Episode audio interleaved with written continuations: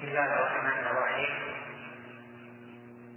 الحمد لله الذي بعث محمدا بالهدى ودين الحق ليظهره على الدين كله وكفى بالله شهيدا.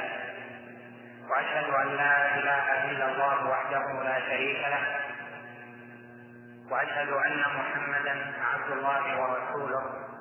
صلى الله عليه وعلى آله وسلم تسليما مزيدا. أما بعد فأسأل الله جل وعلا لي ولكم العلم النافع والعمل الصالح والقلب الخاشع والدعاء المسموع. اللهم علمنا ما ينفعنا وانفعنا بما علمتنا وزدنا علما وعملا يا أرحم الراحمين. ثم إني مسرور بهذا اللقاء بالإخوة طلبة العلم في هذا البلد المبارك وبالشباب بعامه لما بيننا من صله ومحبة في الله وإن لم نلتقي قبله. ولا شك أن العلم من أقوى من أقوى الروابط بين اهله وطالب العلم لطالب العلم اخ وناصر وولي ومحب. فهم خاصة أهل الإيمان. وقد قال جل وعلا والمؤمنون والمؤمنات بعضهم أولياء بعض. ومن مقتضى الولاية أن يحبه وأن ينصره وأن يكون معه كما يحب أن يكون مع نفسه. طلب العلم طريق طويل.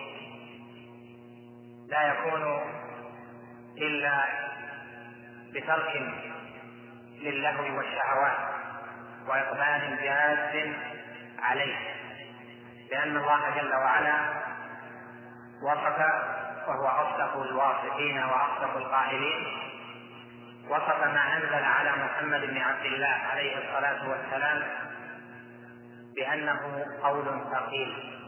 فقال جل وعلا إنا سنلقي عليك قولا ثقيلا. والقول الثقيل هو الكتاب والسنة. ولهذا لما قيل للإمام مالك بن أنس إمام دار الهجرة رحمه الله في مسألة توقف عن الإجابة فيها. قال القائل له هذه مسألة سهلة أو مسألة يسيرة.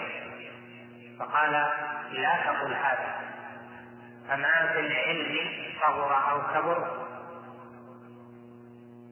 شيء يسير أو شيء سهل لأن الله جل وعلا وصفه بأنه ثقيل. إنا سنلقي عليك قولا ثقيلا. وهذا الفهم العظيم وأول درجات الصعود في طلب العلم.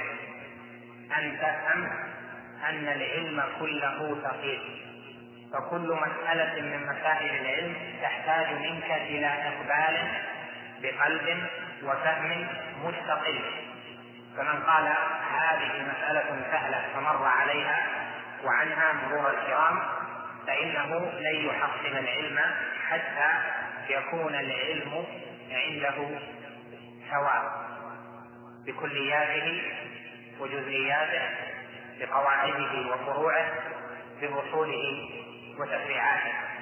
سواء من جهة العناية به سواء من جهة تحصيله وترديده وحفظه وتثبيته العلم إذا تركته تركه وإذا أقبلت عليه أعطاك بعضه كما هو معلوم في المقالة المشهورة العلم إن أعطيته كله أعطاك بعضه وإن أعطيته بعضه لم تدرك منه شيئا.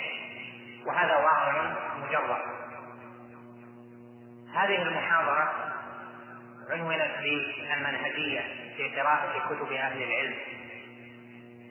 وموضوعها مهم لأن كثيرين قرأوا كتبا متنوعة لكن تجد الشكوى منهم متواترة بأننا لم نحصل علما واسعا مقعدا. لم نوجد العلم بحيث نطمئن إلى هذا العمر الذي بذلناه في العلم. وهذا تجده عند كثيرين لأنهم قرأوا مدة طويلة وربما حضروا بعد بعض الدروس عند أهل العلم وربما كتبوا الكتابات أو البحوث أو ألفوا ولكن في قرارة نفسه يدرك أنه لم يحصل من العلم ما به تتميز مسائله وما به يتضح المشكل منه. فلهذا جاءت هذه المحاضرة وكانت مهمة لأنه لا بد من منهج مضبوط للقراءة في كتب أهل العلم. ومن لم يسر في حياته كلها على منهج منضبط يرجع إليه فإنه سيترك طريق الطريق الواضح وسيأخذ بالطرق المختلفة. كتب أهل العلم إذا نظرت إليها في هذا الزمن وجدتها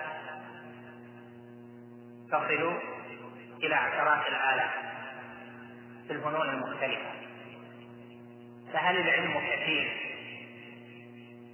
بكثرة هذه الكتب؟ الجواب ما وصفه وأجاب به الخليفة الراشد علي بن أبي طالب رضي الله عنه إذ قال العلم نقطة العلم نقطة كثرها الجاهلون يعني أن أصل العلم الذي فقهه الصحابة رضوان الله عليهم قليل هو فقه الكتاب وفقه أحاديث النبي صلى الله عليه وسلم.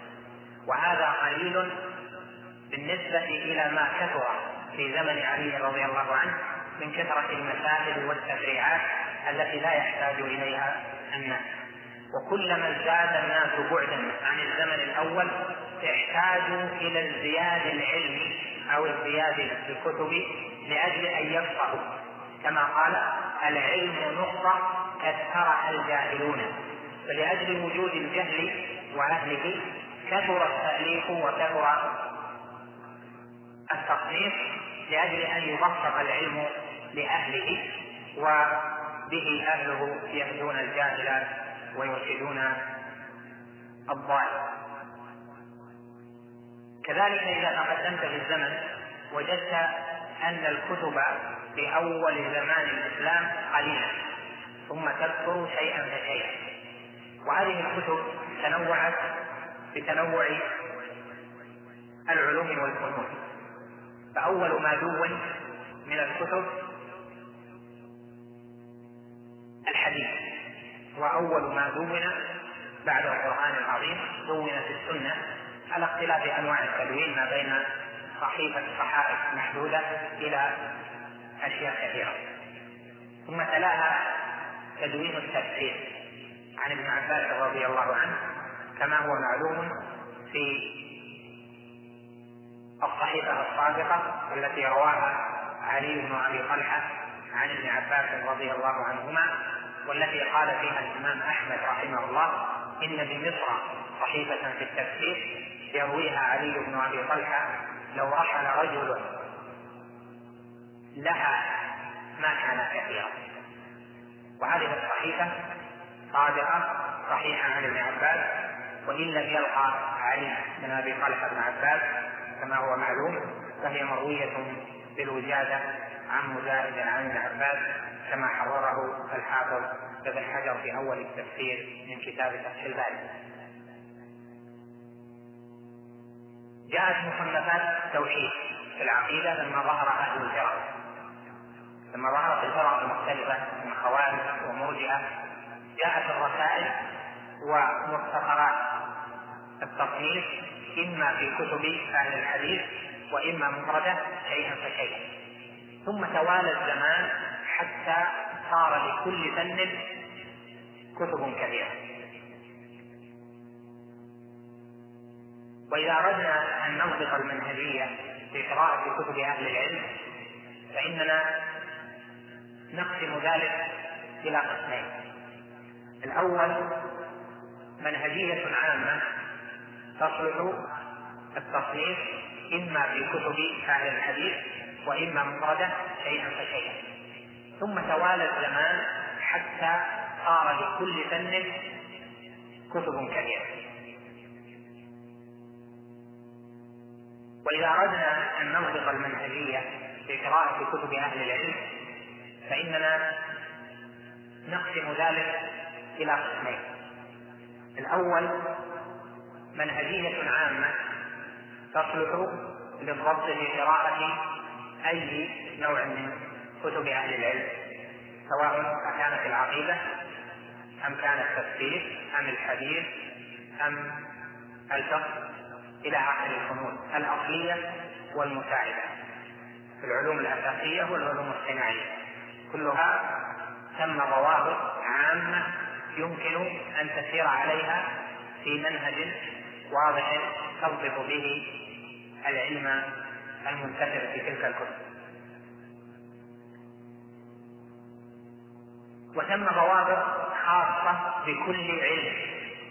التفسير له قواعد تحصيل علمه وله قواعد ضبط التفسير من حيث هو. الحديث كذلك العقيدة كذلك إلى آخر الفنون. القسم الأول الضوابط التي تصلح لجميع كتب أهل العلم. نقدم لها بمقدمة وهي أن العلم الشرعي ينقسم إلى قسمين علم مقصود لذاته وعلم مقصود لغيره. أما العلم المقصود لذاته فهو علم الكتاب والسنة. وفقه كلام الله جل وعلا وفقه حديث رسول الله صلى الله عليه وسلم. هذان العلمان هما المقصودان بالأصالة وبهما يمدح أهل العلم. يرفع الله الذين آمنوا منكم والذين أوتوا العلم درجات يعني الذين فقهوا عن الله جل وعلا مراده وعن رسوله صلى الله عليه وسلم مراده علم الكتاب وعلم السنة فيه التوحيد وفيه الحلال والحرام. فرجع الأمر إذا إلى علمين. ألا وهما علم العقيدة والتوحيد وعلم الحلال والحرام الذي هو الفقه. هذان العلمان التوحيد والفقه مقصودان لذاتهما لأنه بالتوحيد يتحقق الإخلاص وعبادة الله جل وعلا وحده دون ما سواه والإيمان بأركان الإيمان حق الإيمان وبالفقه يكون الامتثال في الأمر والنهي لأن الله جل وعلا جعل دينه أخبارا وأوامر ونواهي. والتصديق بالأخبار هو الاعتقاد وامتثال الأوامر والنواهي هو امتثال العمليات. كما قال جل وعلا وتمت كلمة ربك صدقا وعدلا. صدقا في الأخبار وعدلا في الأمر والنهي. فإذا العلمان المقصودان لذاتهما في طلب العلم هما التوحيد والفقه. والمقصود لغيره من الفنون ما كان من العلوم الصناعية المختلفة. علوم العربية عامة ليست مقصودة لذاتها. علم النحو وعلم الصرف وعلم المعاني والبيان والبديع علوم البلاغة المختلفة.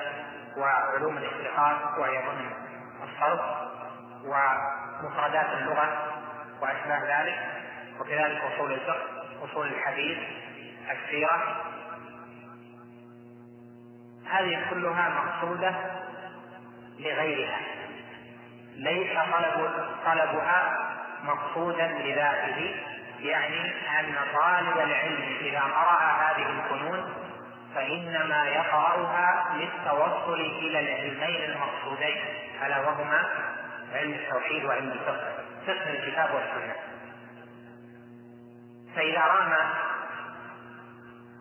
أن يجعل الوسيلة غاية فإنه لا يكون فاقها للكتاب والسنة وإنما يكون قام ربما بفرض كفائي في تعليم وسيلة مساعدة لفقه الكتاب والسنة. هذا النوع بعامة العلم المقصود لذاته والمقصود لغيره كتبه كثيرة متنوعة. كما قلنا هذه المنهجية تشمل الجميع. فأول الضوابط في ذلك أن تعلم أن كتب أي علم من من العلوم تنقسم إلى كتب مختصرة متون وإلى متوسطة وإلى منتهية إلى شروح كبار فأي علم من العلوم؟ التفسير شروح الحديث بل الحديث نفسه والفقه والعقيدة إلى آخر ذلك كتبه ما بين مختصر ومطول. من رام المطول قبل المختصر فقده منهجية مهمة في استقرار الأصول والمختصرات لها فائدة وفائدتها تثبيت أصول العلم. والبناء كما هو معلوم يحتاج إلى أساس قبل تشييد ارتفاعه.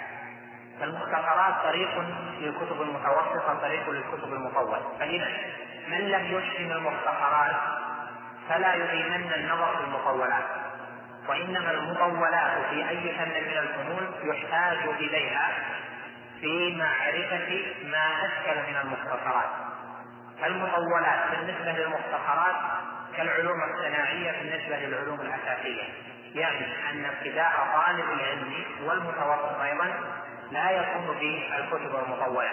فإذا لا يحسن أن نسمع من بعض طلبة العلم المبتدئين أن يقول قرأت كتاب فتح الباري قرأت المغني قرأت المجموع شرح المهذب قرأت المحلى قرأت نيل الأوطار إلى آخر ذلك هذا لا يحسن لأنه وإن قرأ فسيؤول به الأمر إلى عدم التحصيل سيكون ثم معلومات متناثرة في قلبه لا يجمعها الإمام ولا يربط بينها رابط هنا لا بد إذن كمنهجية القراءة أن تبدأ بالمختصر ثم المتوسط ثم المطول. في تأسيس لكن إن إن أردت مراجعة مسألة فتراجعها في أي كتاب شئت في المطول أو المتوسط أو غيره. لكن كتأسيس في طلب العلم لا بد من رعاية الاختصار قبل المتوسط قبل المطول. أحسن صنيع الموفق بن قدامة رحمه الله إذ ألف في الفقه ما يمثل هذا المنهج. فألف مثلا كتابا العمدة في الفقه المعروف وهو كتاب مختصر أطول منه قليلا المقنع وله منهج. أطول منه الكافي وله منهج والمنتهي يقرأ المغني وسمعت الشيخ العلامة عبد الرزاق عفيفي رحمه الله تعالى مرة يقول إن الموفق بن قدامة رحمه الله سبق المدارس الحديثة فجعل العمدة في الفقه للمستوى الابتدائي والمقنع للمستوى المتوسط والكافي للمستوى الثانوي والمغني للمستوى الجامعي. طبعا بالنسبة إلى أهل العلم الذين يدركون هذه الكتب وإلا فربما قرأ بعض من في المستوى الجامعي الآن العمدة ولم يدرك اكثرها. فإذا من المهم في المنهجية في القراءة أن يكون ثم تفريق ما بين التاسيس والاصطلاح وهذه مرة كلمة قلتها وسجلت وهي مهمة لو رجع إليها وهي الفرق ما بين العقد والملح في العلم. العلم منه عقد يصار إليها ومنه ملح مساندة فمن رام الملح وترك عقد العلم فإنه لن يدركه بل سيكون عنده أخبار كثيرة ومعلومات أو ثقافة لكن لا يستطيع أن يتكلم بوضوح في مسألة عقدية أو في مسألة فقهية. فإذا أول المنهج العام في قراءة كتب أهل العلم عامة أن يكون ثم انتقال من المختصر إلى المطول. وهذا يتفرع بتفرع الفنون المختلفة. الثاني أن يكون القارئ منتبها إلى مذهب الإمام أو المؤلف فالعلماء ألفوا كتبا ولكن ألفوها بحسب نزعة كل منهم من جهة مذهبية. فمنهم من هو من الحنابلة ومنهم من هو من الشافعية منهم من هو من الحنفية المالكية وكذلك منهم من صفى مشربه بالسنة ومنهم من صار عنده صواب كثير وغلط قليل في السنة ومنهم من خلط سنة وبدعة إلى آخر ذلك. فمعرفة هذا المؤلف والمؤلف مهم قبل الإقبال عليه. وهذا لا بد منه لأنه قد يتأثر القارئ بمؤلف وهو لا يدري إلى أي شيء نزع. فمثلا بعض طلبة العلم يرجح دائما ما في كتب الحديث شروح كتب الحديث على ما في الشروح المطولة في كتب الفقه لأن الحديث عندهم شارح الحديث أكثر استقلالا وأمير للاجتهاد من الذي ألف في الفقه. فينظر إلى أن ترجيح صاحب كتاب الحديث أوثق من ترجيح صاحب كتاب الفقه. وهذا ليس صوابا على اختلافه بل نجد أن شراح الحديث نزعوا في ترجيحاتهم إلى مذاهبهم. فمثلا تجد أن الحافظ النووي رحمه الله في شرح مسلم رجح ما يرجحه الشافعي وإذا دخل أيضا في استدلال وتطبيق لأصول الفقه فهو يطبق أصول الفقه الشافعي. فينظر الناظر إلى أنه إذا قال في مسألة ما هذا الحديث الصحيح وهذه المسألة الراجح فيها كذا لمجيء الحديث الصحيح بها فيرجح من جهة ترجيح النووي المبني على صحة الإسناد. وهذا صحيح في كثير من المسائل وغير صحيح في بعض. لهذا نجد أنه رجح أشياء في مسائل الصواب خلافها. لما؟ لأن صحة الإسناد أو صحة الحديث ليست كافية في الفقه. بل الأهم منها أن ننظر في وجه الاستدلال من الحديث على المسألة. وجه الاستدلال يعني الاستنباط. كيف استنبط الحكم من المسألة؟ استنباط الحكم من الدليل هذا يرجع فيه إلى أي علم؟ إلى أصول الفقه.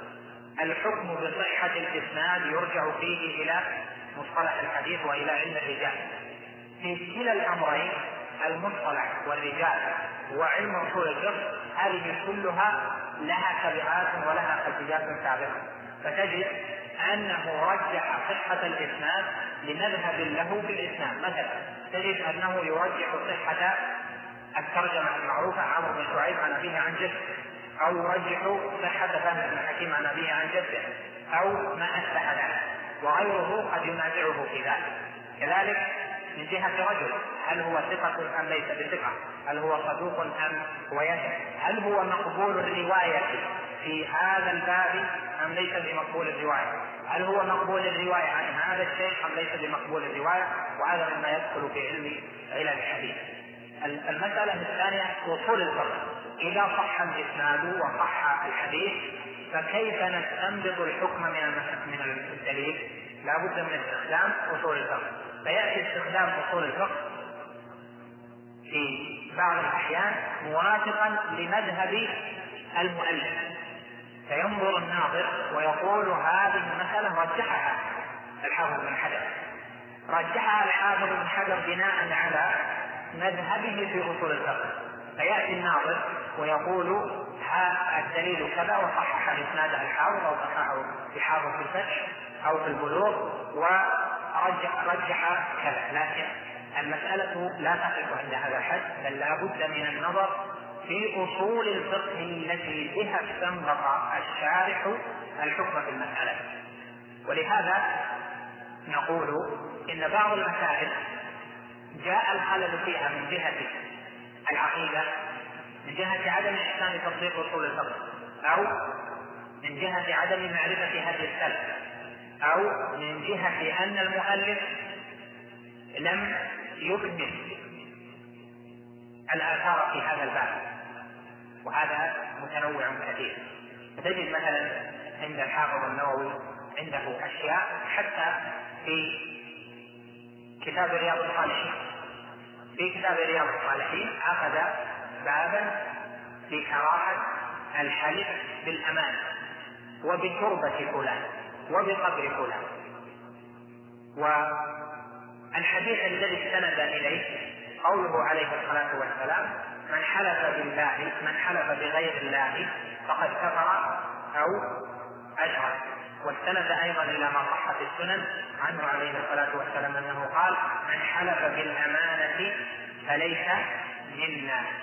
فيأتي الناظر ويقول النووي قال يكره ما دليل دليل النووي أتى بالدليل الذي فيه قوله عليه الصلاة والسلام من حلف بغير الله فقد كفر أو أشرك ويدخل في عموم قول من حلف بغير الله الحلف بالقبر أو بالتربة أو بالأمانة إلى آخر ذلك.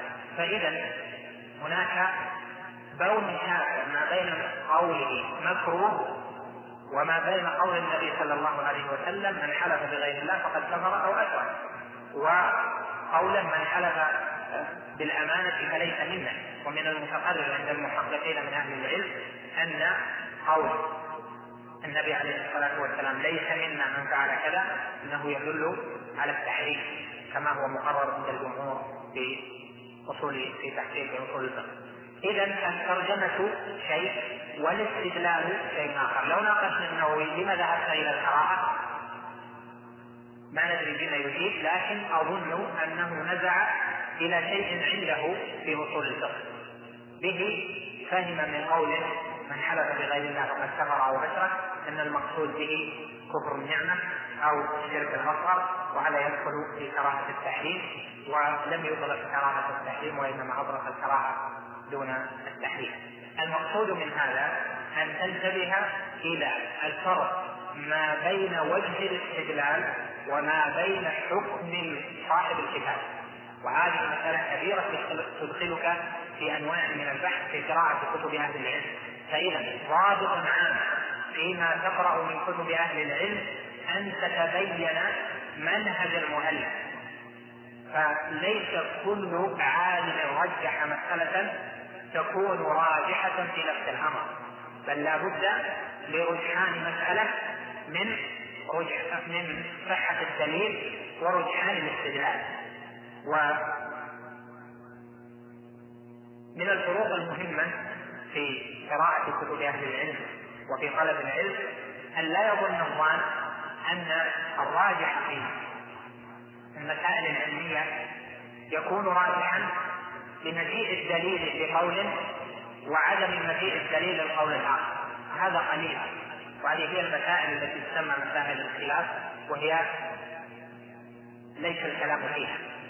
وإنما أكثر الخلاف مجيء دليل ينزع المجتهد الأول منه بوجه استدلال وينزع المجتهد الثاني منه بوجه استدلال آخر متى يكون الدليل متى يكون الاستدلال راجحا ويكون القول بالمسألة راجحا إذا كان الاعتراض على الاستدلال الأول أقل من الاعتراض على الاستدلال الثاني.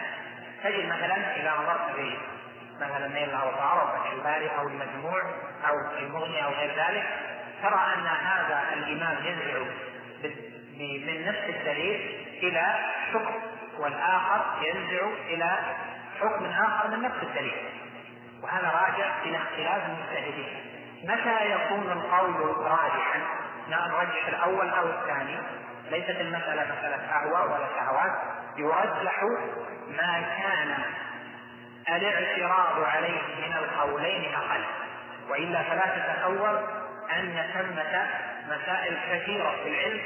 الراجح فيها راجح مطلق بمعنى أن يكون الأول صوابا تاما والآخر غلطا تاما. هذا قليل في مسائل العلم والأكثر أن يكون هذا عنده وجه استدلال وهذا عنده وجه استدلال لكن الاعتراض على أحد الاستدلالين أكثر من الاعتراض على استدلال الإمام الآخر فيكون ما قل عليه الاعتراض راجحا وما كثر عليه الاعتراض مرجوحا.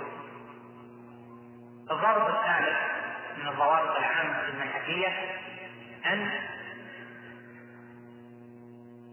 ينتبه طالب العلم إلى المسألة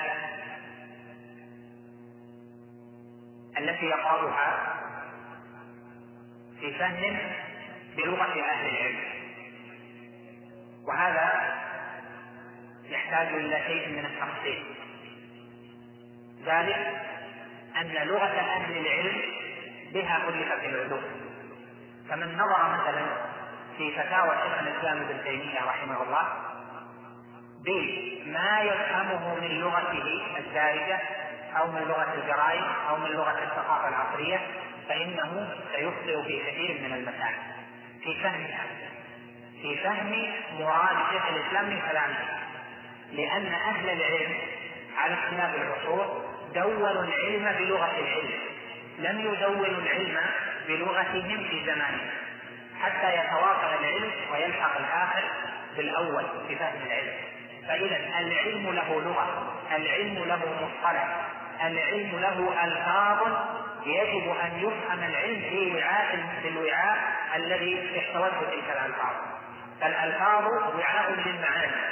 فكل لفظ في كتب أهل العلم لا يسوغ أن يفهم بما عند القارئ من المحاضرات السابقة. لأنه إذا فهمه على هذا الأساس فإنه سيفهم العلم على غير مراد أهله. وهذه مهمة جدا وإنما تدرك بطلب العلم عند أهل العلم. كيف؟ أو ما مراد العلماء في الفقه في هذه الكلمة؟ وهذه الكلمة وهذه الكلمة. ما مرادهم في العقيدة في هذه الكلمة؟ وهذه الكلمة وهذه الكلمة. ما مرادهم في النحو إلى آخره؟ فألفاظ العلم ألفاظ رعاها العلماء. وهكذا ينبغي على كل طالب علم درس أو تلقى العلم أن يجتهد في التعبير عن العلم بلغة أهله. فإن عبر عن العلم بغير لغة أهله فإنه لن يكون متصلا مع من سبقه بسبب وحيد وكذلك من فهم كلام أهل العلم على غير ما تقرره لغة أهل العلم فإنه لن يدرك الضابط الرابع من الضوابط العامة أن كتب أهل العلم المطولة والمتوسطة والمختصرة تحتاج من القارئ ومن طالب العلم إلى تدوين للمهم منها. القراءة وحدها غير مجرية فلا بد مع القراءة من تدوين وكتابة. وكم سمعنا في كتب أهل العلم وفيما خلقوه مختصرات للكتب. تجد مثلا العالم الفلاني اختصر الكتاب الفلاني واختصر الكتاب الفلاني واختصر الكتاب الفلاني. لما؟ هل هو رغبة في الاختصار من حيث هو؟ لا. الاختصار نوع فهم للمختصر. ولذلك انتخاب طالب العلم من كتب أهل العلم. ما ينفعه في فهم العلم هذا مهم فتأخذ مثلا في قراءتك في المختصرات أو في المطولات تأخذ الفوائد وتجعلها في كناسه مستقله في دفتر مستقل. وهذه الفوائد تترقى معك بترقي عمرك في طلب العلم. فتجد يوما ما بعد سنين عددا أن ما كتبته في أول الطلب مع أنه كان عندك أعز من بيض الأنوف في الفائدة فتجد أنه لا شيء لأنه صار عندك واضحا جدا بحيث إنك تقول كيف كتبت أول عمري هذه الفائدة. فمثلا واحد يكتب الفرق بين السنة والمستحب. الفرق بين السنة والمستحب بعد سنين يقول كيف أنا أفرق ما بين السنة والمستحب؟ يعني هذه مسألة واضحة ما تحتاج إلى أن تكتب فائدة من كتب أهل العلم. مثلا يكتب هل المباح من الأحكام التكليفية أو خارج عن الأحكام التكليفية؟ فائدة يقولها من كتاب من كتاب الأصول أو كتاب قواعد وهذا يجد في يوم ما أن هذه المسألة لا تستحق أن تدون. القواعد انقسامها إلى قواعد كلية وإلى قواعد جزئية والجزئية انقسامها إلى كذا وكذا في قواعد الفقه. هذا سيكتبها يوما ما ثم بعد ذلك يقول هذه لم أحتج أن أكتبها لظنه أنها صارت واضحة عنده فمن سهولتها قال لا أحتاج إلى كتابتها هذا غير صحيح. فإنما تتضح بالانتخاب. يعني أنك إذا قرأت كتابا فاجعل دائما بجنبك الدفتر والقلم واكتب الفوائد التي تمر بك اكتبها تارة بالعنوان ترجع إليها في وقت فراغك وتملي وتارة تكتبها بالتفصيل حتى تراجعها مرة وثانية وثالثة فإذا اتضحت صار ما بعدها من العلم أيسر. كما تعلم الصغير ألف باء فإن العلم كذلك يحتاج إلى تعود. هذه بعض الضوابط العامة في قراءة كتب أهل العلم بعام وسبب أن ألقيت كلمة بعنوان كيف تقرأ كتب شيخ الإسلام ابن تيمية. مؤلفات شيخ الإسلام العقدية ومؤلفات شيخ الإسلام الفقهية سواء من الرسائل والقواعد والفصول في هذا العلم أو هذا العلم أو من الكتب الكبار. كيف تقرأ كتب شيخ الإسلام ابن تيمية؟ هذه آمل أن يرجع إليها.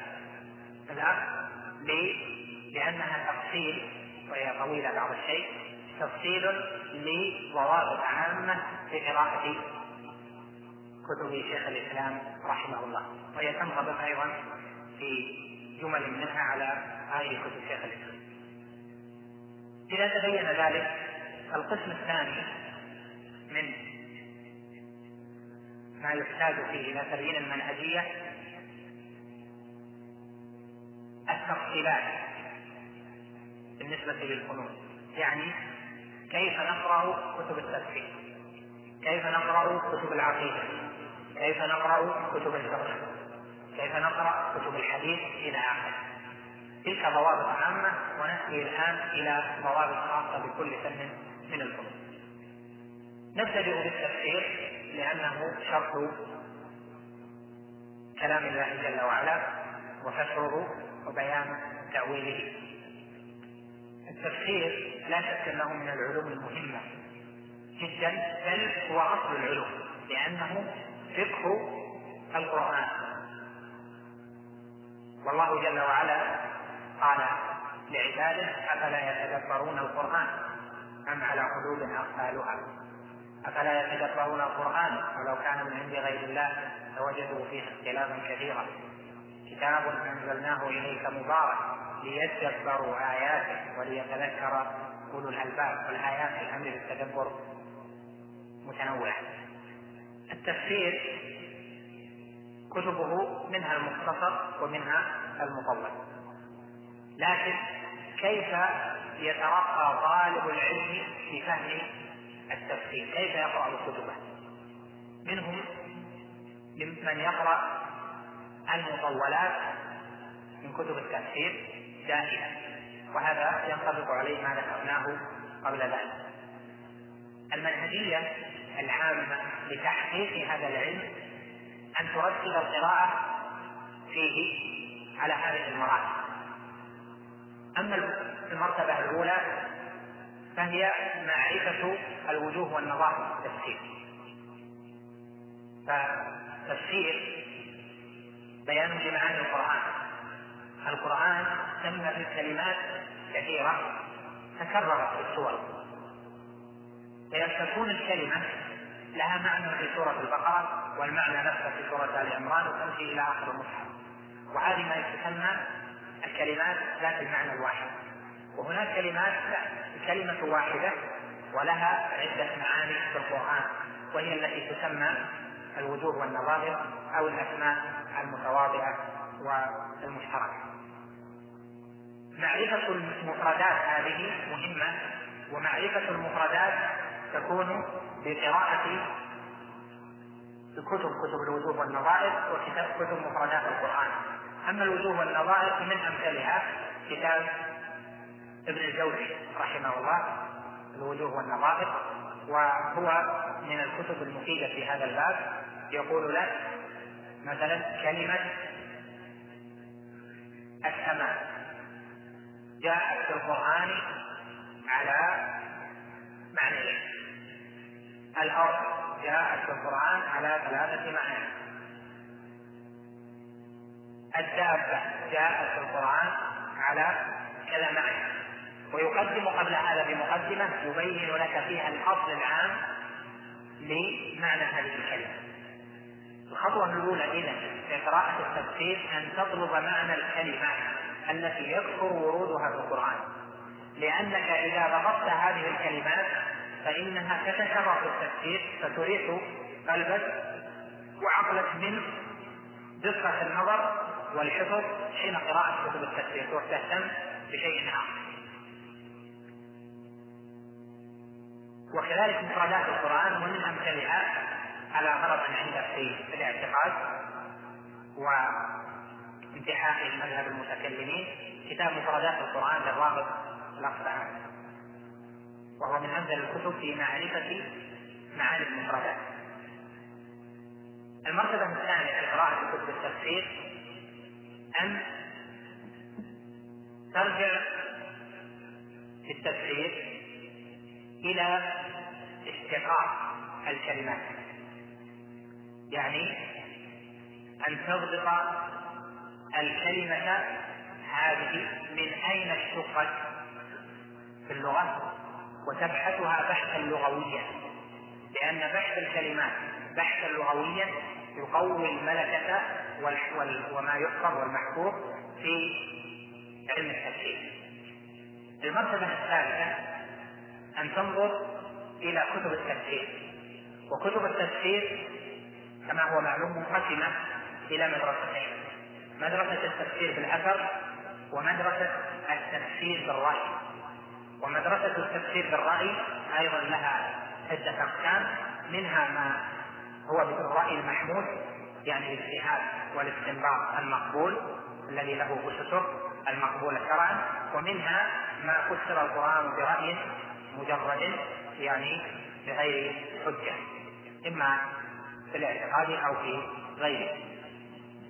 فكتب التفسير إذا على قسمين كتب التفسير بالأثر وكتب التفسير بالرأي. كتب التفسير بالأثر نعني بها الكتب التي تمحضت في نقل الآثار. فيأتي التفسير هذه فسرها ابن عباس كذا وهو قول ابن عباس ومجاهد وسعيد بن جبير مثلا وابن مسعود علقمة إلى آخر ذلك وبه قال فلان وفلان وفلان. يعني نقل أقوال السلف التفسير تسمى التفسير بالماتون من المهم لطالب العلم قبل أن يقرأ في كتب التفسير بالرأي المحمود مثل تفسير القرطبي أو تفسير الألوسي أو تفسير كذا وكذا من الكتب سواء كانت من مدرسة التفاسير الفقهية أو الموسوعية. قبل أن يقرأها لابد أن يطالع قول السلف في التفسير. لما؟ لأنه من المتقرر عند أهل العلم بعامة أنه لا يجوز أن يعتقد أن صوابا في مسألة من مسائل التفسير يشجب عن الصحابة والتابعين ويدرك هذا الصواب من بعدهم لأنهم هم الذين نزل عليهم التنزيل عن الصحابة فنقلوه إلى من بعده فكل مسألة من مسائل التفسير كل تفسير يضاد والحظ اني أقول يضاد ولا أقول يخالف يضاد تفسير السلف فإنه قطعا غلط. لأنه لا يجوز أن يعتقد أو يظن أن ثمة صوابا في التفسير يحجب عن سلف هذه الأمة. لأنه لا يجوز أن نقول أو نظن أن أن كلمة من القرآن جهلها الصحابة. وأدركها من بعدها فسرها الصحابة التفسير ويأتي المتأخر فيفسرها التفسير المضاد له ويكون الصواب مع المتأخر. هذا قطعا ممتنع. نقول في أساسيات قراءة كتب التفسير أن تبدأ بقراءة التفسير بالمأثور قبل التفسير بالرأي. أن تطالع آثار السلف في الآية قبل أن تنظر باجتهادات المتأخرين التي تكون مبنية على العلوم المختلفة النحو ومفردات اللغة وأصول الفقه إلى غير ذلك. كتب التفسير بالأثر متدرجة عندك صحيفة علي بن أبي طلحة التي ذكرنا مهمة تقرأ تفسيرها أول ما تقرأ ثم تفسير عبد الرزاق وهو مطبوع في أجزاء قليلة تفسير ابن جرير تفسير ابن البغوي تفسير ابن كثير إلى آخره. هذه مدرسة التفسير بالأثر ثم مدرسة التفسير بالرأي يعني بالاجتهاد والاستنباط وأكثرهم استخدموا علوم الآلة يعني اللغة والمفردات في التفسير. هذه وهذا فإذا ضبطت أقوال المفسرين ومشيت معها خطوة خطوة ترجع إلى تفسير بالرأي لا بأس يكون عندك منهجية صحيحة تدرك بها الصواب من غيره في التفسير. العقيدة كيف تقرأ كتب الاعتقاد؟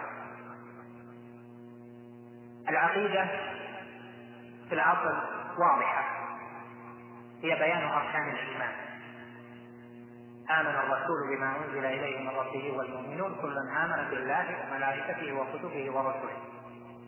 الإيمان بأركان الإيمان الستة سهل واضح تقبله الفطرة. لكن لما شاع الخلل في ذلك ألف أهل العلم كتبا في الاعتقاد. وهذه الكتب عند السلف على قسمين. منها كتب أوردت الاعتقاد إيرادا إجماليا ومنها كتب فصلت كل مسألة من مسائل الاعتقاد. فألف في الإيمان وحده عدة مؤلفات ألف في القدر وحده عدة مؤلفات ألف في في الكتاب مثل القرآن عدة مؤلفات وهكذا. فإذا كتب الاعتقاد منها ما عرضت فيه العقيدة بعامة ومنها ما عرض فيه موضوع من موضوعات العقيدة. طبعا يمشي معك ما ذكرناه اولا من التدرج إلى قراءة المختصر ثم المتوسط ثم المطول من الكتب. وهذا ذكرناه في محاضرة بعنوان المنهجية في طلب العلم يمكن أن ترجع إليها بتفصيل. إذا سرت في فهم مختصرات العقيدة فهل هذه هي النهاية؟ من أهل من بعض طلبة العلم أو بعض طلبة العلم يرى أن الأب أن الأكثر فائدة أن يقرأ في الكتب المطولة العقيدة. يقرأ مباشرة في فتاوى شيخ الإسلام. يقرأ مباشرة في الإيمان لابن مندة. يرى يقرأ مباشرة في كتاب التوحيد لابن مندة مثلا أو كتب المتقدم أو الشريعة الآجري أو في كتاب اللالكائي وهكذا. وهذه الكتب لا شك انها أصلت مذاهب السلف لكن مذاهب السلف وأقوالهم تفرقت بحيث إن المؤلفين الأقدمين لم يجعلوها متوالية انضباط تأليفي واضح في مؤلفاتهم القديمة فأتى المتأخرون من من أهل العلم والسنة كشيخ الإسلام ابن تيمية وابن قدامة غيرهما أتوا فلخصوا هذه العقائد. في كتب مختصرة ومتوسطة لا بد من فهم كلام السلف بفهم هذه الكتب. فإذا الطريق إلى فهم المطولات أن تفهم مختصرات الاعتقاد مثل الواسطية لشيخ الإسلام الحموية لمعة الاعتقاد لابن قدامة وهكذا في كتب كثيرة مختلفة. إذا وضعت الكتب هذه يمكن أن ترجع إلى الكتب المتقدمة على ثلاث مراتب. المرتبة الأولى أن يكون الاطلاع على المطول عند تقرير المسألة المختصرة.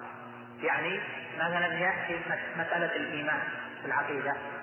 هل الإيمان قول وعمل واعتقاد أم إنه قول واعتقاد دون عمل؟ المسألة المعروفة بالخلاف ما بين أهل الحديث والسنة ومرجئة الفقهاء. الفرق بين هذا وهذا يكون في الكتب المختصرة لمحة عنه لكن تفصيله يكون في المطولة. إذا احتجت إلى تفصيله فتذهب إلى الكتب المطولة في خصوصها. هذه المرتبة الأولى.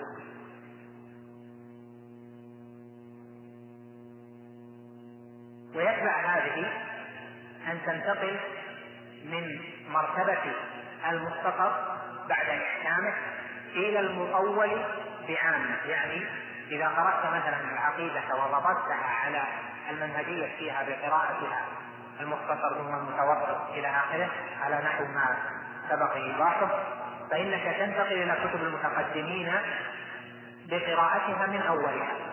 إذا ضبطت شروح كتب المتأخرة فإن كتب المتقدمين ستنزل كل مسألة منها منزلها. أما إذا أخذت كتب المتقدمين دون النظر في قواعد المتأخرين التي ضبطوا بها الاعتقاد فإنها سيكون ثم خلل كبير في فهم منهج أهل السنة وعقيدة أهل السنة. مثال ذلك ما ورد في بعض كتب أهل السنة من من الكلام على أبي حنيفة الإمام رحمه الله تعالى ورفع درجته بالجنة. هذا لو أقبل مرسل على كتب العقيدة الأولى مثل بعض كتب السنة ونحو ذلك لوجد فيها كلاما على هذا الإمام لم يقله أئمة أهل السنة المتأخرون وإنما هجروا هذا الكلام وتركوه. فلا ترى مثلا في كتب شيخ الإسلام ابن تيمية مقالة سيئة في في الإمام أبي حنيفة رحمه الله. مع أن كتب السنة المتقدمة فيها من هذا الكلام وفيها الكلام عما فعله وعما فعله إلى آخره. وأما الكتب المتأخرة فلا تجد فيها ذما للإمام أبي حنيفة رحمه الله تعالى فيما في كتب الأولين. بل هجر ما في كتب الأولين وقرر ما يجب أن يقرر اتباعا لمنهج أهل السنة بعامة لأن المسألة تلك كانت لها فتوى بظروفها وزمانها إلى آخره. فألف شيخ الإسلام رحمه الله رفع الملام عن الأئمة الأعلام ومنهم أبو حنيفة مع أنه أو مع أن قوله في الإيمان معروف وقوله في كذا معروف لكن كما قيل في حقه إنه لا ينظر فيه إلى هذه الأمور. فلو قرأ قارئ في الكتب المتقدمة قبل المتأخرة فإنه سيحصل عنده خلل في الفهم. من أين يأتي الخلل؟ يأتي الخلل من جهة أن كلام السلف له بساط حال قام عليه. إذا لم يرعى المتأخر بساط الحال الذي قام عليه كلام السلف فإنه لن يفهم كلام السلف. يعني أن تعرف حال ذلك الزمان. وما كان فيه من أقوال ومن مذاهب ومن فتن إلى آخر ذلك فتم ينبني كلامهم على ما كان في ذلك الزمن. لكن المتأخر لما ترك علمنا أنه تركه لعلة. لهذا مثلا لما طبع بعض المشايخ وهو الشيخ عبد الله بن حسن رحمه الله ومعه بعض المشايخ في مكة لما طبعوا كتاب السنة لعبد الله بن الإمام أحمد رحمه الله لم يروا بأسا من أن ينتزعوا منه بابا كاملا. وهذا لأجل المصلحة الشرعية التي توافق منهج أهل السنة والجماعة. فانتزعوا فصلا كاملا متعلق بأبي حنيفة رحمه الله وبأصحابه والأقوال التي فيه وذمهم أو تكفيرهم إلى آخر ذلك. انتزعوه لما؟ هل انتزاعه كما قال بعضهم إنه ليس من أداء الأمانة لا بل هي أمانة لأن الأمانة التي انيطت بنا ليست هي أمانة قبول المؤلفات على ما هي عليه وإنما هي أمانة بقاء الأمة على وحدتها في العقيدة وعلى وحدتها في المحبة. فإذا ذهب ذاك الكلام مع زمانه فإن تكراره مع عدم المصلحة الشرعية منه لا حاجة إليه وهذا لا شك أنه من الفقه المهم بعض كلمات السلف المبتدعة بعض كلمات السلف في أهل الأهواء. لها بساط حال في الزمن الأول وليس ذلك منطبقا على بساط الحال في الزمن هذا ولذلك ترى أن بعضهم أخذ من تلك الكلمات كلمات عامة فطبقها على غير الزمان الذي كان ذلك القول فيه. ولو رأى كلام الأئمة والحفاظ والمحققين لوجد من أهل السنة لوجد أنه يخالف ذلك الكلام في التطبيق. أما في التعطيل فهو واقع. هذا استطراد لبيان أهمية قراءة كتب المتأخرين من أهل السنة في الاعتقاد وإحكامها قبل إدمان النظر في كتب السلف. لأن إدمان النظر في كتب السلف دون معرفة لقواعد أهل السنة التي قاعدها أهل السنة والجماعة المتأخرون فإن هذا يعطي خللا في فهم منهج السلف بعامة وهذا له أمثلة كثيرة؟ ربما تحتاج إلى وقت طويل. ننتقل إلى كتب أو المرتبة الثانية. معرفة الأقوال وهذا للمنتهين هذا منهجية للمنتهين ليس للمبتدئين في طلب العلم.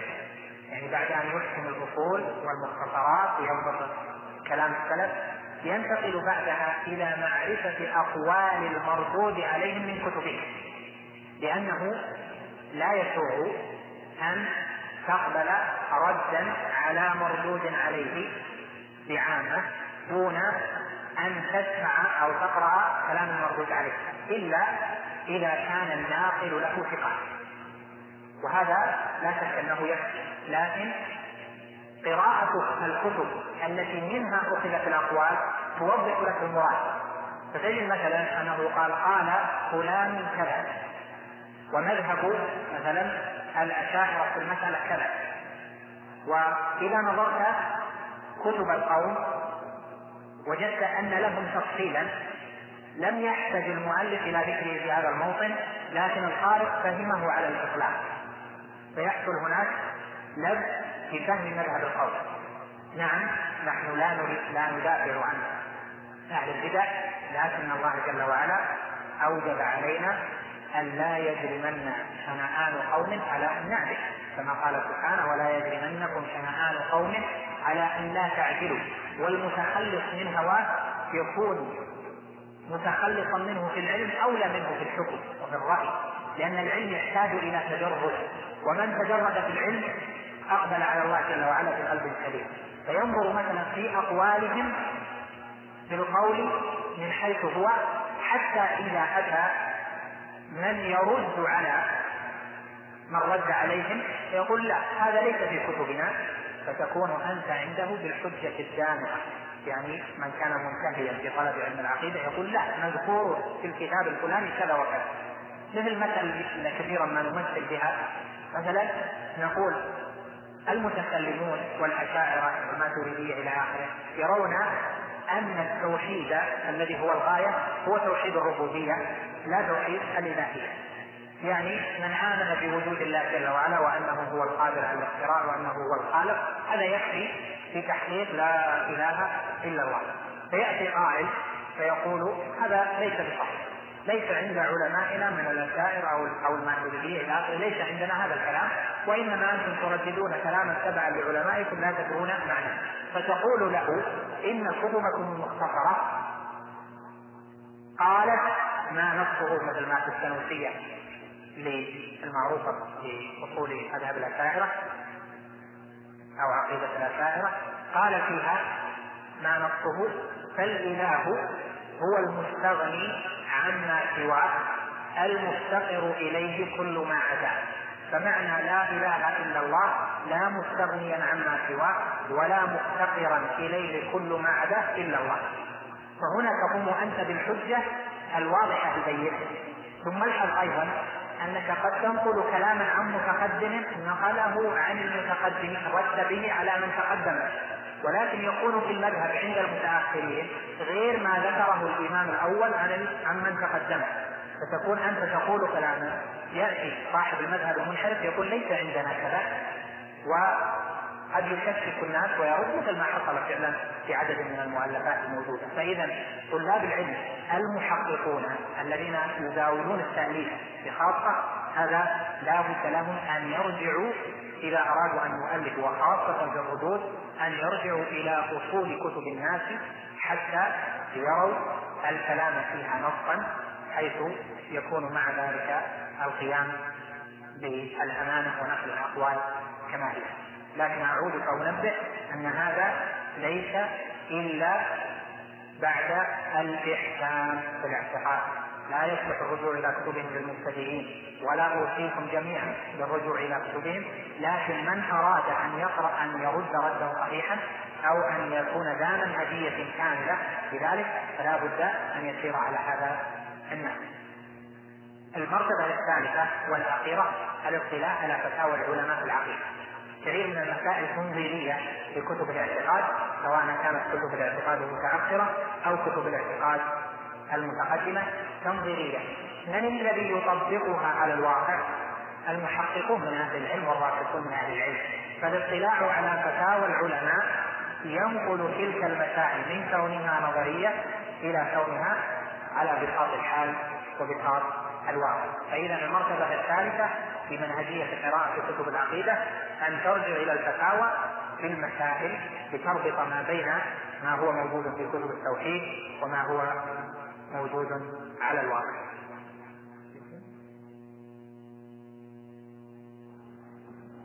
العلم الثالث علم الحديث. وعلم الحديث تدرج فيه معلوم بأن تحفظ الكتب المختصرة كالأربعين النووية ثم العمدة عمدة الحديث ثم البلوغ بلوغ المرام أو أن ينتقل من الأربعين النووية إلى البلوغ مباشرة و ينتقل بعدها إلى المنتقى إلى آخر ذلك. وهذا واضح في التدرج العام في طلب علم الحديث. لكن كتب الحديث تحتاج منك إلى منهج واضح في قراءتها. وأعني بكتب الحديث هنا شروح الأحاديث. أما كتب الحديث التي هي المتون فهذه موجودة في الشروح. شروح الأحاديث مختلفة بحسب اختلاف المؤلفين وبحسب اختلاف الكتب. فشروح البخاري كما هو معلوم متنوعة شروح مسلم متنوعة شروح أبي داود متنوعة ولكن هناك صبغة عامة على هذه الشروح يمكن أن تنضبط إذا سرت عليها بضابط ومنهجية مقبولة في قراءة كتب الحديث. الأول من هذه الضوابط في قراءة كتب الحديث بخاصة أن المسألة الفقهية التي ذكرت في كتب الحديث يكون تفسيرها في شرح الحديث بحسب مذهب الشارع. فإذا أراد الشارع مثلا أن يعرف المرابحة فسيعرفها بما عند أهل مذهبه. إذا أراد أن يعرف مثلا العروض في زكاة العروض فسيعرفها بما عنده في المذهب إذا أراد أن يبين معنى الفقير والمسكين سيبينها بما عنده في مذهبه إلا أن يكون محققا يتوسع في كل مسألة وهذا نادر أن تجد من يتوسع في كل مسألة من جهة التفسير. فإذا تفسير الكلمات تفسير المسألة صورة المسألة هذه ينبغي أن تؤخذ من كتب الفقه لا من كتب الحديث. وهذا ضابط منهجي مهم. لأنك ترد على هذه المسألة في شروح الأحاديث وضبط المسألة بتصويرها وبيان ما يتعلق بها. ليس من واجبات الشارع وإنما هي راجعة إلى الفقه. ففي كتب الفقه ترى تفصيل الكلام على صورة المسألة وبيان ما عليها من الضوابط أو الشروط إلى آخره تجدها هناك فإذا قبل قراءة مسألة ما في كتب الحديث تنظر هل فسرها هذا الشارع بتفسير يستوعب الاستدلال أو يستوعب المذاهب جميعا ويرجع فيها أم هو ذكر تعريفا ومر عليه؟ بل ينبغي لك أن لا تقبل على كتاب حديث من حيث الشرح في مسألة من المسائل إلا وقد تصورتها فقهيا تصورت المسألة من حيث هي ليس المقصود الحكم تصورت المسألة من حيث هي في كتب الفقه. يعني مثلا أوقات النهي عن الصلاة. هذه إيضاحها يكون في كتب الفقه من حيث التعريف والضابط. وتفصيل الكلام عليها يكون في كتب الفقه وكتب الحديث. هذه المرتبة الأولى. أن تأخذ صورة المسألة من كتب الفقه قبل قراءة شرح الحديث. إذا كان شارح الحديث لم يستوعب الكلام على صورة هذه المسألة. وفي الغالب كما جربت وربما جرب الكثير منكم أن شارح الحديث يعتمد على أن المسألة واضحة الصورة واضحة. فيبدأ يتكلم عن حكمها اختلف العلماء فيها استدل هذا بكذا وهذا بكذا. أما صورة المسألة فلا يأتي عليها فلا يأتي عليها ببيان. المرتبة الثانية أن تلحظ أن كتب الحديث بعامة عن شروح الأحاديث منها ما هو تأصيلي ومنها ما هو للمجتهد. فمثلا كتاب فتح الباري هذا للمجتهدين وإن كان يرجح فيه لكن إيراده للخلاف وللترجيح وللمسائل بعبارة عالية جدا من حيث صياغتها الأدبية وصياغتها الفقهية أيضا. وغلط من قال إن الحافظ بن حجر ليس من باب الفقه بل هو محدث فقيه. وعبارته في ذكر الخلاف من أرفع عبارات أهل العلم. لكنه يصلح للمجتهد الذي تصور الخلاف في المسائل قبل فتح الباري لهذا ترى أن كتاب مثلا جامع العلوم والحكم هذا ينفع في تصوير المسائل وفي ذكر تفصيلاتها فيما ذكر في الأربعين النووية للنووي رحمه الله. بعده يأتي شرح بلوغ المرام محمد بن إسماعيل الامير الصنعاني المعروف وشرحه المسمى سبل السلام لكن فيه مسألة ربما خفيت على كثيرين وهو أن سبل السلام لم يؤلفه الصنعاني حرفا وإنما اختصر به كتابا آخر لأحد علماء الزيدية وذلك الكتاب اسمه البدر التمام وهو موجود بكامله. فاختصر البدر التمام في سبل السلام وأضاف عليه بعض الأقوال. ولذلك تجد أن هذا الكتاب فيه عدم تحقيق في المسائل المنسوبة إلى الإمام مالك والإمام أحمد رحمهم الله، أما الحنفية والشافعية ففي الغالب عليه الصواب، أما ما ينسب للإمام أحمد أو ينسب للإمام مالك لأن من مذاهبهم فهذا تجد فيه هفوات كثيرة. بسبب أن الأصل على هذا الكتاب. الأصل هو الذي نقل النقول الكثيرة. فإذا في قراءة الكتب هنا من جهة العزو لا تأخذ العزو عن كتاب الحديث يعني قال لك الحافظ بن حجر ومذهب الإمام أحمد كذا أو مذهب الحنابلة كذا لا تاخذه منه لا تأخذ من الصنعاني لا تأخذ من الأوطار لا تأخذ قوله مذهب الشافعية كذا أو مذهب الحنفيه من هذه الكتب بل لا بد من الرجوع إلى الكتب كتب المذاهب نفسها لما؟ لأننا وجدنا أن عزوهم للمذاهب يختل كثيرا وخاصة في سبل السلام ونيل الأوطار.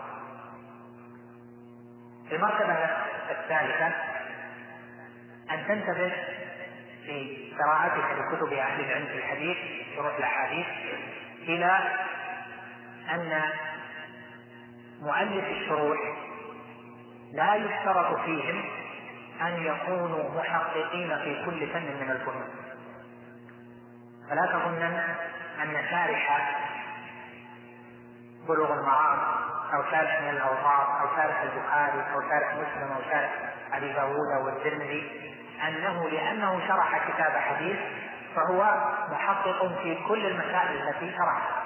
والواقع يخالف ذلك. مثلا لو نظرت هذا التمثيل لأجل كثرة الورود عليه لو نظرت إلى كتاب نيل الأوطار للشوكاني رحمه الله لوجدت أنه في الأصول إذا أورد مسائل الأصول فهو يحققها لأنه قوي في الوصول أما إذا أتى لمسائل التخريج تخريج الحديث والرجال والحكم على الإسناد فتجد فرقا كبيرا بين مستواك فيه في علم أصول الفقه. فإذا تعرف الميدان الذي يحقق فيه المؤلف. الشارع فمثلا عندك الصنعاني يميل إلى الظاهرية ويتابع ابن حزم كثيرا في ترجيحاته واستدلالاته نيل الاوطار من جهة استنباطه وإيراد الأدلة واستعمال أصول الفقه تجد أنه يحقق في ذلك ولأجل تحقيقه وقع في مشكلات. لأجل قوة تحقيقه وقع في مشكلات في بعض المسائل. لكن في التقريب في الرجال في الأسانيد اذا حكم وليس محققا في علم الحديث وإنما هو ناقل ينقل في الغالب عن غيره أو يذكر ما بدا له فاذا في منهجيتك في قراءة كتب الحديث يعني شروح كتب الأحاديث ينبغي بل يجب أن تعرف فن المؤلف فن المؤلف ما هو؟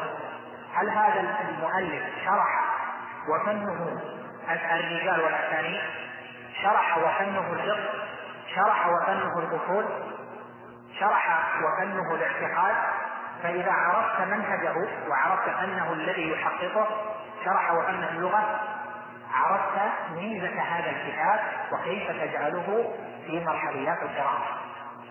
أما أن يظن أن كل شرح للأحاديث ففيه كل الصواب فهذا ليس كذلك كما هو معلوم. لهذا تجد أن بعض الخلاف يكون في كتب الفقه أقوى منه في بعض شروح الأحاديث لما؟ لأنه يكون المؤلف في شرح الحديث لم يحقق المسألة ويعتني بها كما اعتنى بها شارح الفقه النووي المجموع أو حافظ بن قدامة في المغني أو من حزم إلى آخره. أيضا من المنهجية المتقررة في كتب الحديث ولا نطيل عليكم بهذا أن كتب الأحاديث يعني شروح الأحاديث الكبيرة قل أن تسلم من غلط في العقيدة وسبب ذلك ليس راجعا إلى قصور أو إلى بدعة في مؤلفيها بل كلهم حريصون على السنة لكنه راجع إلى عدم الاطلاع على ما في الباب من الآثار والسنن. تارة وراجع تارة أخرى إلى عدم الاطلاع على كلام المحققين في هذه المسألة. بل ربما وقع منه من بعضهم كلمات قبيحة في حق بعض الصحابة. وهذا لا شك أنه لا يسوغ أن يطلع طالب العلم على إطلاقه بل تعرف أن شروح الأحاديث فيها سمين كثير وصواب كثير وفيها أيضا بعض الغلط. يعني مثلا هل يجوز أن يقر في في شرح من شروح الأحاديث لعن معاوية. لا يجوز. هل يجوز أن يقرر في شرح من شروح الأحاديث وصف عمر رضي الله عنه بالمسكين؟ أين يقع هذا المسكين من كلام رسول الله صلى الله عليه وسلم؟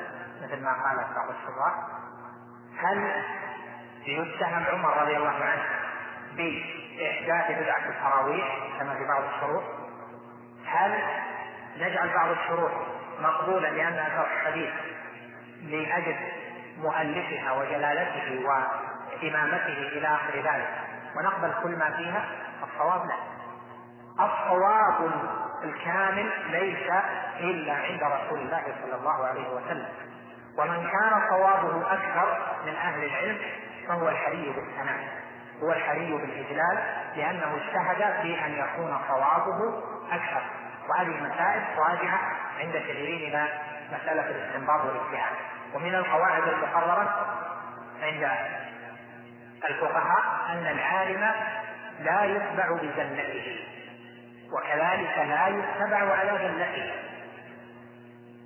قال بعض العلماء جعل الله جل وعلا لكل عالم غلطا إما في قول أو في فعل ويعلم الناس أنه غلط في هذا حتى لا يرتفع عالم إلى مرتبة النبوة. لا يمكن أن يعتقد في أحد أنه على الصواب التام لا يخطئ البتة. هذا ليس إلا إلى رسول الله صلى الله إلا إلى رسول الله صلى الله عليه وسلم.